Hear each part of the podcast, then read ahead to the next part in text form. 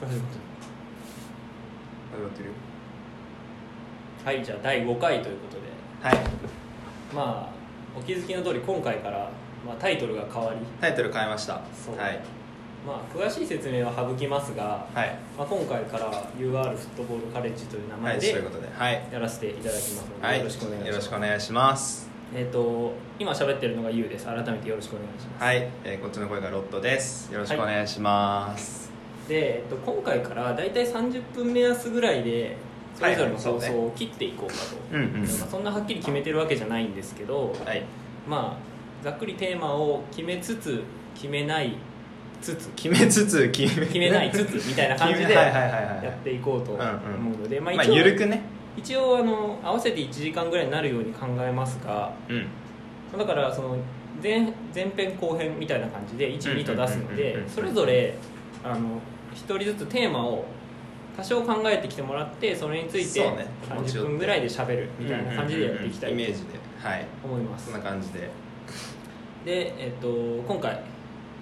そうちょ1本目私ロットがちょっと持ってきたものが、まあでもそう最初ね左なんか啓太が移籍遠藤啓太が移籍しちゃうから、はい。えっと収録日7月30日です。そうね。啓太が移籍しちゃって、はいでじゃあそのまあその啓太の話とあとね左ウィングどうするかみたいな話をしようと思ったんだけど、まあまあでもとりあえず7月そうだね。月の1でやていこうかなとそうね思ってるんで。そうそうそうだから7月のマリノスどうだったかなってまあ振り返り、はい。こうなんかレビューとかはこうまあ普段書いてるんだけど、うあの試合ごとのことは書いてるけどちょっとこうまとまったそうそうそう。数試合っていうスパンで見た時にどれぐらいなんか成長とかこうその中で課題とかを、まあ、話して。特にね今年みたいな過密日程だともう目の前の相手のことばっかりそうそうそうそうそうあんまりこう大きいスパンで長いスパンで見て振り返る機会っていうのはないから、うん。そういう意味でまあ、ね。月1回っていうふうにしてるっていうのもあるんで、うん。はい、で7月の7月のマリノスどうだったっていうところをちょっと、今話して。一応試合日程を見てるんですけど、はいはいはい。6試合、えー6試合もやったのか。浦和湘南 FC 東京鹿島あ横浜 FC 札幌。うん。厳しかったね。厳しかったね。いやこんなこんな負けるかとは思ったよ俺。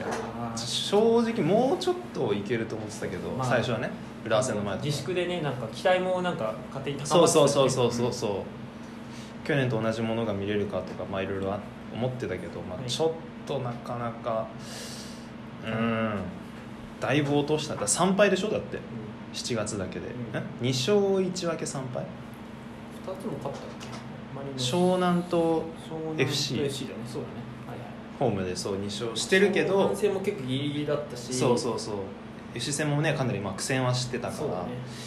まあそうねかなり落としちゃったよね、うん。だってもう4敗だもんねはい開幕戦かまあこれに関しては理由は本当にいっぱいあって。らうん。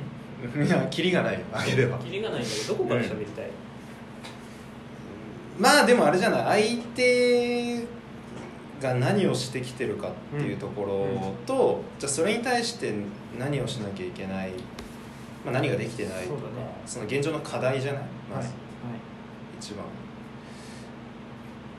その辺こうなんか共通点があるじゃない？うん。負けまあいよこう相手がやってきてることとして、うん。まあね中央封鎖してみたいなゾーンで守って、ん。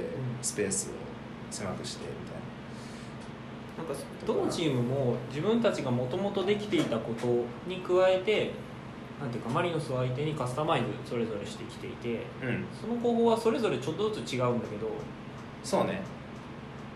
なんかさ、う？ん。うん、自分たちのこうなんスタイルがまあまあ少多かれ少なかれあるじゃんそのチーム、やなんかやりたいことそうやりたいことでそれを根本から覆すんじゃなくて、うん。マリノスのため対策のために。じゃなくて自分たちがやれる範囲でちょっとカスタマイズしてやってるものがハマっちゃってて、うんだそれはそれで痛いよね。なんかもっとさうん。覆させてさ確負ける分にはまあまあしょうがないなってなるけど。まあそうだねだからなんていうのかな、まあ、去年マリノス優勝したけど例えば他のヨーロッパのリーグだったらもうなんていうか圧倒的な戦力差っていうのがうん。やっぱり下位クラブと上位クラブではあって、あるある。うん。例えばユベントスとやる時のセリエAの下位クラブっていうのはもううん。戦い方はもう大体限られてくるし、うんそういうことではなくて今回、うん。マリノスに対して。そうそうそうそうそう。まあ逆に言えばマリノスがまあどこが弱点かっていうのがもう共有もちろんされてて、うん。それはやっぱり去年のまあ去年っていうかまあ2018からなのかな、うん。長いスパンで言っちゃうと、うん。ボスが来てから。で、まあ、2019終盤駆け抜けで優勝してう、ん2020突入したけど、うんまあ、俺の印象としては、まあそうなるだろうなっていう負け方が多い。うんうんあれでしょだから要は負けるべくして負けそうだって弱点見えてるから、うん。本当に火を見るより明らかってこういうことだよね。でそれについてじゃあ具体的にちょっと話す、うん、うん、そうね。うん。何が何が弱点？何を利用されてるかだよね。だからそもそもあのそもそもその今のマリノスっていうのはもちろん2019からの引き継ぎでやってるわけでうん。そこからの変化っていうのがマリノス内の問題としてある。19年の19年のあの戦い方。方から。からそれができてないってことじゃない？そうできてないと。できてない。うん。うんうんできてないっていうかできる状態にないと、うんうん一番大きいのはやっぱり怪我人人人が変わったことだね。そうだね。まあうん。まあでも人を変えざるを得ないっていうのもあそう。そもそもこの日程で。そうなんです。そうなんです、でまあその怪我以前の問題としてやっぱりマテウスだと思うね。うん。うん一番大きい。マテウスいない、うんうんうん。絶対的に。やっぱこうなんだろうな。いるだけで脅威になるというか。うんでいるだけ。で、こうボールに触れずしても例えばじゃあ相手のサイドバックがマテウスに引っ張られて、うん。じゃあその間のあのスペースが空いちゃうみたいな、うんところとかってことでしょそう。そもそも。もうそうだしマテウスって去年夏に加入したじゃん、うあの3連敗の初戦かなんかでスタメンだったような気がすセるレ戦ね？あの。セレッソホームセレッソ戦。4 4240のやつね。そう。出し合って。こ の試合なかなかひどかった。いや。け どでもまああそこから割と一貫してボスはマテウスを使っていてうん。それはなんていうかでしかも名古屋戦はん？セレッソの次どこだったっけ？名古屋。名古屋か。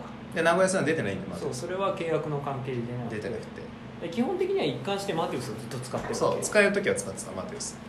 だから、まあ、ざっくり言うとああとエリキね。エリキ、うん。マテウスとエリキに合わせた形にチームを作り変え作り変えていったっていうか本当にまあ細かな変化ではあるけどマイナーチェンジだよねだからそうでそのまま駆け抜けた2019シーズンうんあってそれが2020にいないと、だからそのマテウスが来る前にやってたことができなくなっちゃってるのかなうんっていうか俺の印象としてはマテウスがいたつもりでプレーしちゃっているつもりでプレーしちゃってるのかなっていう。あ今？そう。ああそれってでもどういう違いがあるんだろうね。うーんなんだろうな。これがあの今シーズン一番最初の試合が、えっと、埼玉スタジアムでの神戸戦ゼロックス。ですごく気になったのは扇原が、うん。まあ、目立ってたんだけどなんていうかな周りとのスピード感があちょっと合ってない感じがしたの。扇原が遅いって。速い。速い。うん。印象ね俺うんうん全然本当かどうかわかんうんないけど、でそれはなんていうかあの、まあ、2019年のサッカーについてあんま話してなかったけど今、うん。まあ要は縦に速いわけよ、うんうんうん。そうそうね。でもバンバンバンバンバンバンゴール前をやりああはいはいしてはいうんうんうん。だけど後ろにはうちはチアゴとパギがいるからなんとかなって、で、まあ、マテウスとテルに仕掛けさせて。うんだから展開が早いんでしょ？そうオープン展開で取り切っちゃうっていうチームだったんだけど、で扇原はもちろんその下支えをしたメンバーで、うん。天野がいなくなった後にうん。そこに綺麗にはまって、うん。でまあうまくいった2019だけど、ゼロックスを見た時に割とチームがボールをこうなんていうか、まあ、循環しながらポジションを変えながら持ちたいっていう時にこうスペースには入るスピードっうん。うんていうのが一人だけすごい速いような逃げ方をしたの俺は。はいはいはい。それはもうタイミング的にちょっとまあ要は合ってないってことか。要は。そう。うんボールを回すためのスピードってあるじゃん。うん、あるあるある。まあバルセロナだだいわゆる整えるポゼッションってやつそうそうそうそうそうが割と2019の最初とかはそんな感じだったけど、うんそこからマイナーチェンジした。うん、うんでそのままで荻原のイメージではいってるのかなっていう、はいはいはいはい。だからちょっと縦に急ぎすぎなんでしょだから。うん、急ぎすぎだと急ぎすぎちゃってまあ合ってない。でもそれはあると思うよ。うん。そうね。だからそれってでもあれビルドアップのところからそうってこと？もう最初の入り口の段階から？うん。結構今俺が思うのって今のって結構出口の話出口というかさ最後のまあそうだね。押し込んだ押し込んだ押し込後みそうな時とかね。そうね。まあ一歩手前。だゾーン2ゾーン3ぐらいの話だと思うんだけど、結構ゾーン1ゾーン1にさ要はビルドアップでセンターバックがボール持って自陣で持ってるところに問題がある気がしててそもそもね。押し込むところまでいけてないっていうか。うなんか札幌戦とか見てると押し込めたらまあまんうん。あ割とその何点はあんまり取れなかったけど結局天野のミドルしか。でも後半とか見てても押し込め1個こう外してビルドアップから。相手押し込みさえすればそれなりに今チャンスというかさ結構こういろんなところ使って、まあ、それでも足りないところはあったけどできてたと思う。うん。それ以前にやっぱりその前。うん。うんなるほ入り口のもうビルドアップのところでまあ鹿島戦もそうだし結構そこで詰まっちゃって押し込むにも至らない。相手をてなんかねっていうなんか印象がすごいあ俺はそれはなんていうか、まあマリノスのビルドアップってあんまり中央から入っていかないじゃん。うん。使わないっていうか。基本的になんうか、うん。使えないけど中央に人が集まる。そう。厳しい状態でウイングにつけてからポジションチェンジが始まり、うん。なんていうかそのマリノスのポジあのマリノスのっていうとあれだけど例えば2019のマリノスのいわゆるビルドアップってなんていうか段階的になってるっていうか。たうんうんうん例えばビルドアップってイメージするとゾーン1ゾーン2ゾーン3ってだんだん行くイメージがあるけどそうじゃなくてマリノスってうん。ていうか一回縦につけてうん。こう相手のが食いつくじゃん。うん。取れそう。とか、こう取らなきゃとかね、危険性があるから、でこうなんていうか全体の動きが速くなる。あうんそう。相手もこっちも。うん。でそこそこからがスタートでボタンが押されるわけ。だだからマルコスがいて、うん。ライン間にそうそうでそこにマルコスにもうとりあえずもうボールつけて前向かしとスリて、ートップかな、うん、でそこからもうスタスイッチが入って、うん。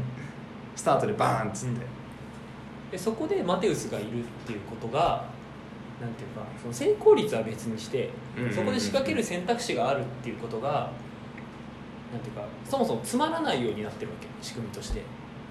うん。そこで一そ旦戻しちゃうとうんうん全体のポジシションバランスがぐちゃぐちゃになっちゃうから。うん、ああなるほど。もうそこでマテウスにつければもうやりきれちゃうってことでしょだから。少なくとも本人は、まあ、ぬ抜けるかどうかは分か分かんないというか実際その成功率がどれぐらい高いのかってあんま分かんないんだけど、うんうんでもそういう意識がある選手じゃん。うん。うんで相手もそれに警戒する警戒する、うん。でそれによってだからこっちがそのスピードアップのスイッチを押せてるわけ。うんうんうんうんうん。だけどはいはいはい。例えばこの2020 20で、えっと左ウィングに入ってるのがまあエリキとかケイタ。エなリキとケイタ以外は何か。テルがちょっと入ったりしてあーそうね。湘南戦後半ね。でまあ2人はあこれ長くなりそうだね。まあいいんじゃない？まあいいか。いいか。まあ延期はドリブラーではないじゃん。うん。でなんていうかその常に賢いポジション取りをするのは遠藤啓太なんだけどうん。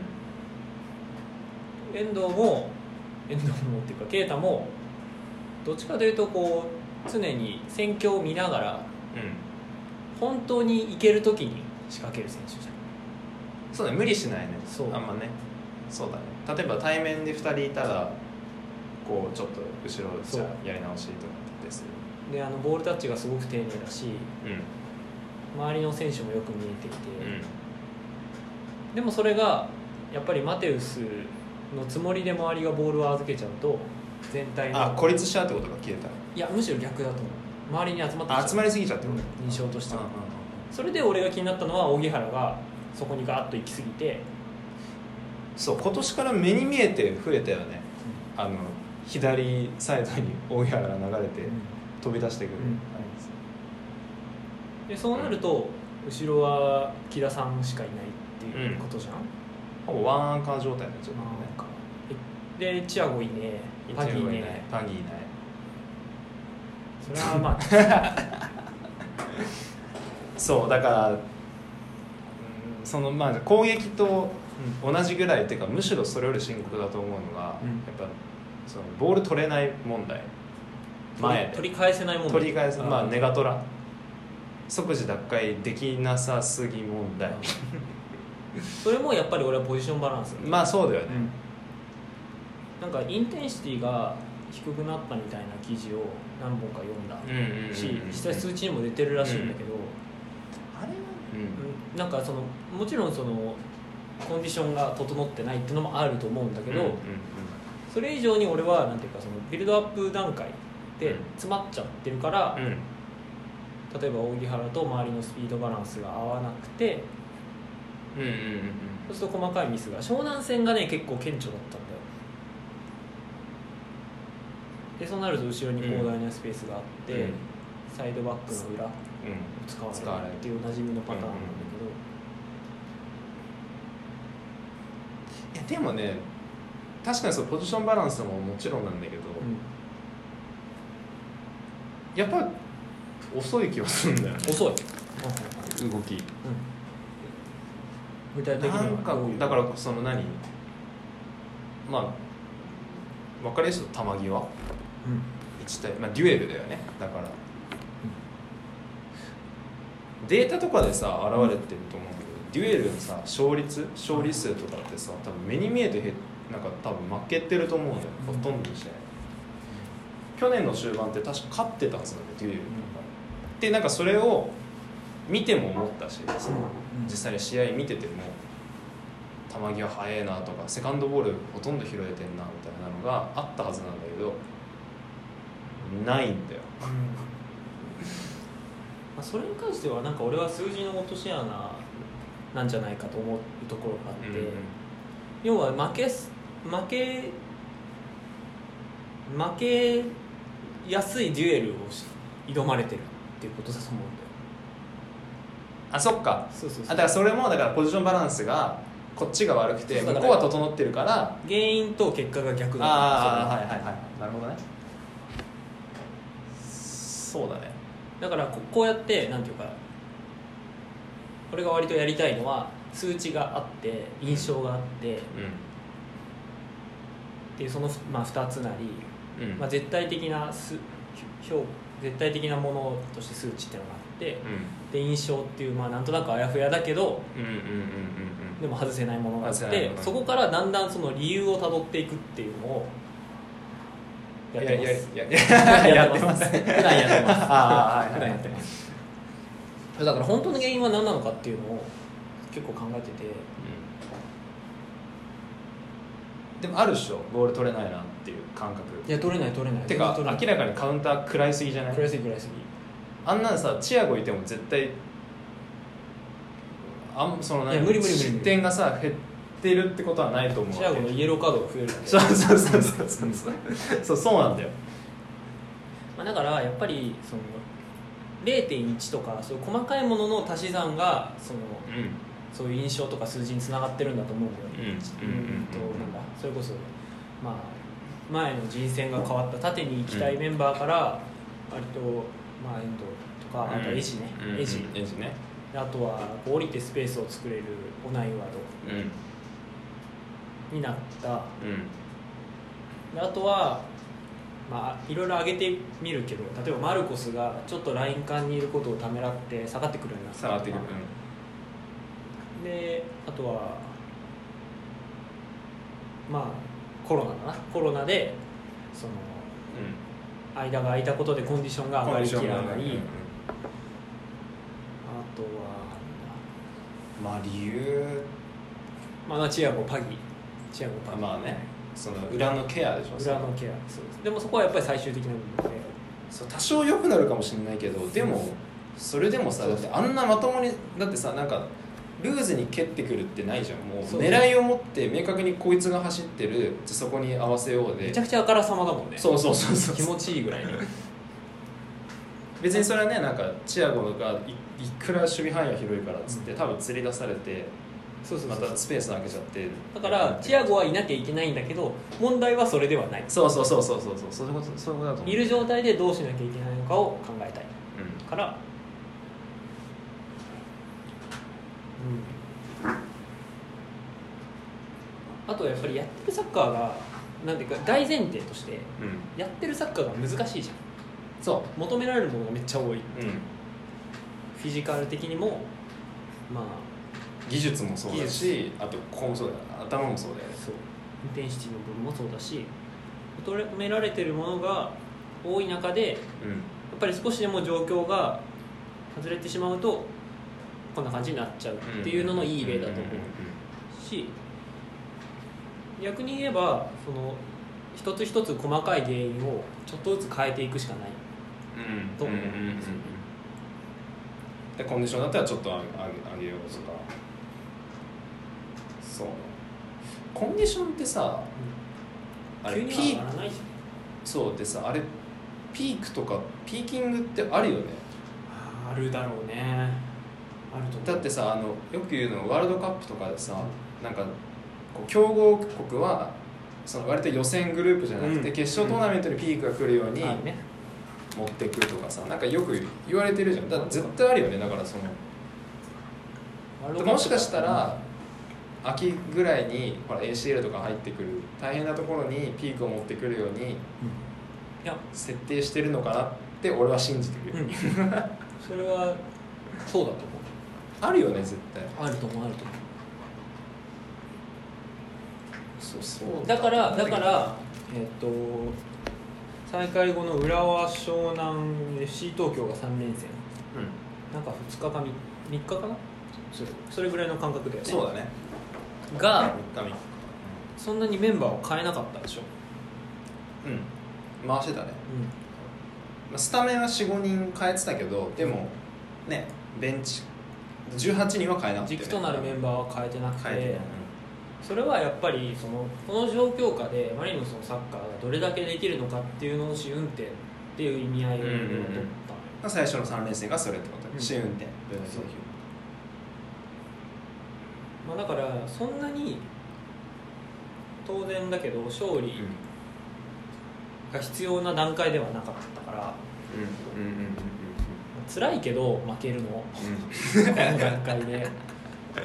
それは今後良くなるっていうことを忘れちゃいけないよっていう、悪くはならないしよくしかならない。うん、よくしかならないう。今が一番そのね下だと思うでちゃんとあの対抗する策もボスは見せられていると。うん。成長してると思う例えばさ湘南戦じゃあ最初の方の3連戦だったらなんかこうねすぐウイングにうん。じゃあ中央を封鎖されました。ですぐウイングにバッてつけてそこで取られてみたいなの。今日あったけど、ここ数試合ってちょっと踏ん張るよね、うん。ちょっとなんかこうあんますぐウイングにこうやってパッて出すんじゃなくて、うん。パスを、うん。ちょっとこう何やり直してみたりとかあとサイド変えてみたりとかっていうのをやりだしたからなんかこう進捗というか成長はいろいろ考えてやってんだろうなと思うけどね。あとは人選だね分かりやすく。湘南戦はえー、と3枚替えがあったのかな、あった。まあ、5枚変えたはずだけどまあオナイウと天野と水沼入れてみたいな。で2ボランチの2トップにしたんだよね。そうそう424とかにした。424はい。まあウイングの仕事としてはそんなに変わってないんだけど、うん。もちろん個性があるからうん。で見事にはまったよね。うん。水のオナイウラインあれすごかったよね。あそう。なんだハイクロスが見れるとは思わなかったよ。でまああとあれじゃない？銭湯とかでしょ？銭湯だね。で出てきだして、ね。うんでね逆三角形やってみたりまあいろいろ試行錯誤はしてるよね。うんうん。うん、まあ、ある時芽吹くんじゃない？それが。だからその急にめっちゃ勝てるようになるんじゃなくてさっき言ったようにそのい細かい原因がちょっとずつあるから、うん。良くなっていくとしたらだんだん整っていってそれをのうん考えてるだろうしねボスも、うん。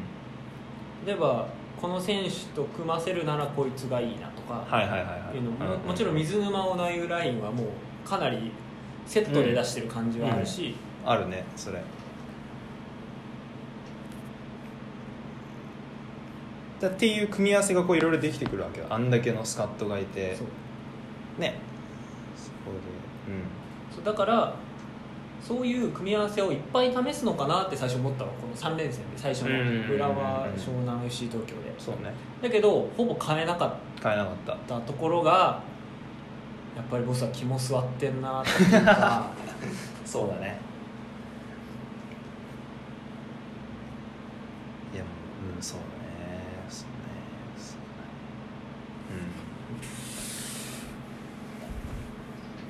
うん。でまあじゃあこれで遠藤啓太が移籍しました。はい。まあだからでそうだね。どうする？そうなっていう。そうなるね。現実的な問題としてね。うん。一番こうなんだろう。いろんなことができる。そのマリノスのウイングに求められる仕事が一番こうしっかりできる選手が、まあ、いなくなっちゃったわけよ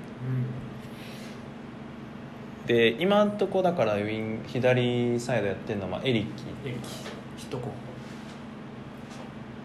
リキとまあそうね。エリキだね、まあ、テルがちょっとやってたぐらいで。杉本龍二。あそうそうだね。杉本そうか。誰か取るのかな？